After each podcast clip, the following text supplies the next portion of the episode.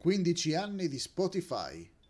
Come il gigante dello streaming ha cambiato e ha reinventato l'industria musicale.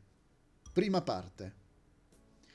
A cavallo fra gli anni 90 del secolo scorso e gli anni 2000 del nostro secolo, gli alti dirigenti del mondo musicale ammisero di essere in crisi. L'industria musicale rischiava di morire a causa della pirateria. Oggi però sono raggianti come non mai. Sono più felici di un bambino che ha ricevuto un regalo per il quale ha tanto supplicato mamma e papà.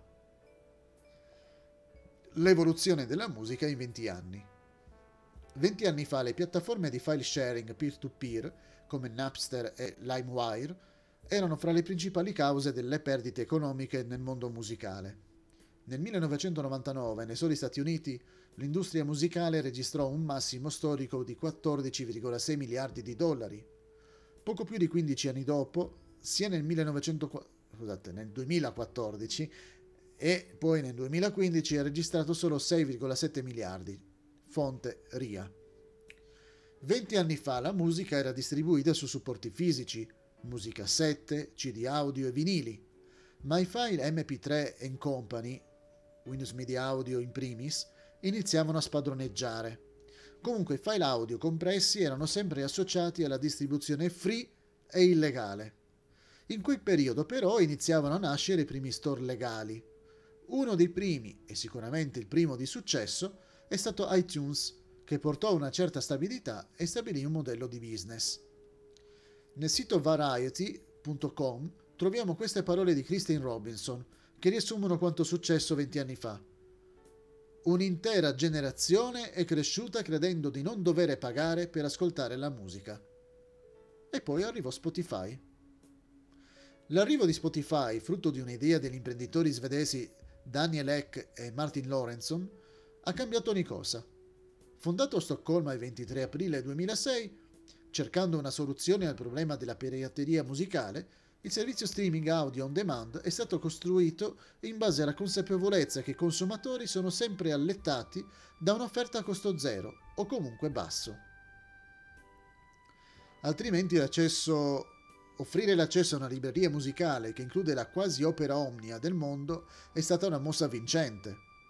Si pensi che basta solo una decina di euro mensili, oppure accettare di ascoltare un paio di pubblicità ogni 30 minuti di ascolto, per accedere a un archivio associato a un software che funziona veramente bene. Al suo interno è presente un motore di ricerca di facile utilizzo, dotato di un'intelligenza artificiale che cerca di intuire i giusti, o anzi i gusti di ogni utilizzatore. Non basterebbe una vita per ascoltare l'intero database musicale di Spotify. Dicevamo sopra che iTunes ha posto le basi nel, mis- nel, business musicale. Comunque Apple ha dovuto riscrivere le sue regole interne con il debutto di Spotify negli Stati Uniti. E così arrivò Apple Music. In che modo lo streaming ha riscritto le regole del mondo della musica? Ecco un paio di dati. Spotify è passata dal 7% del mercato statunitense nel 2010 all'83% alla fine del 2020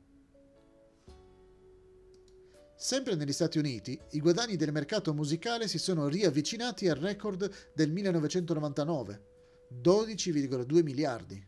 Fonte RIA.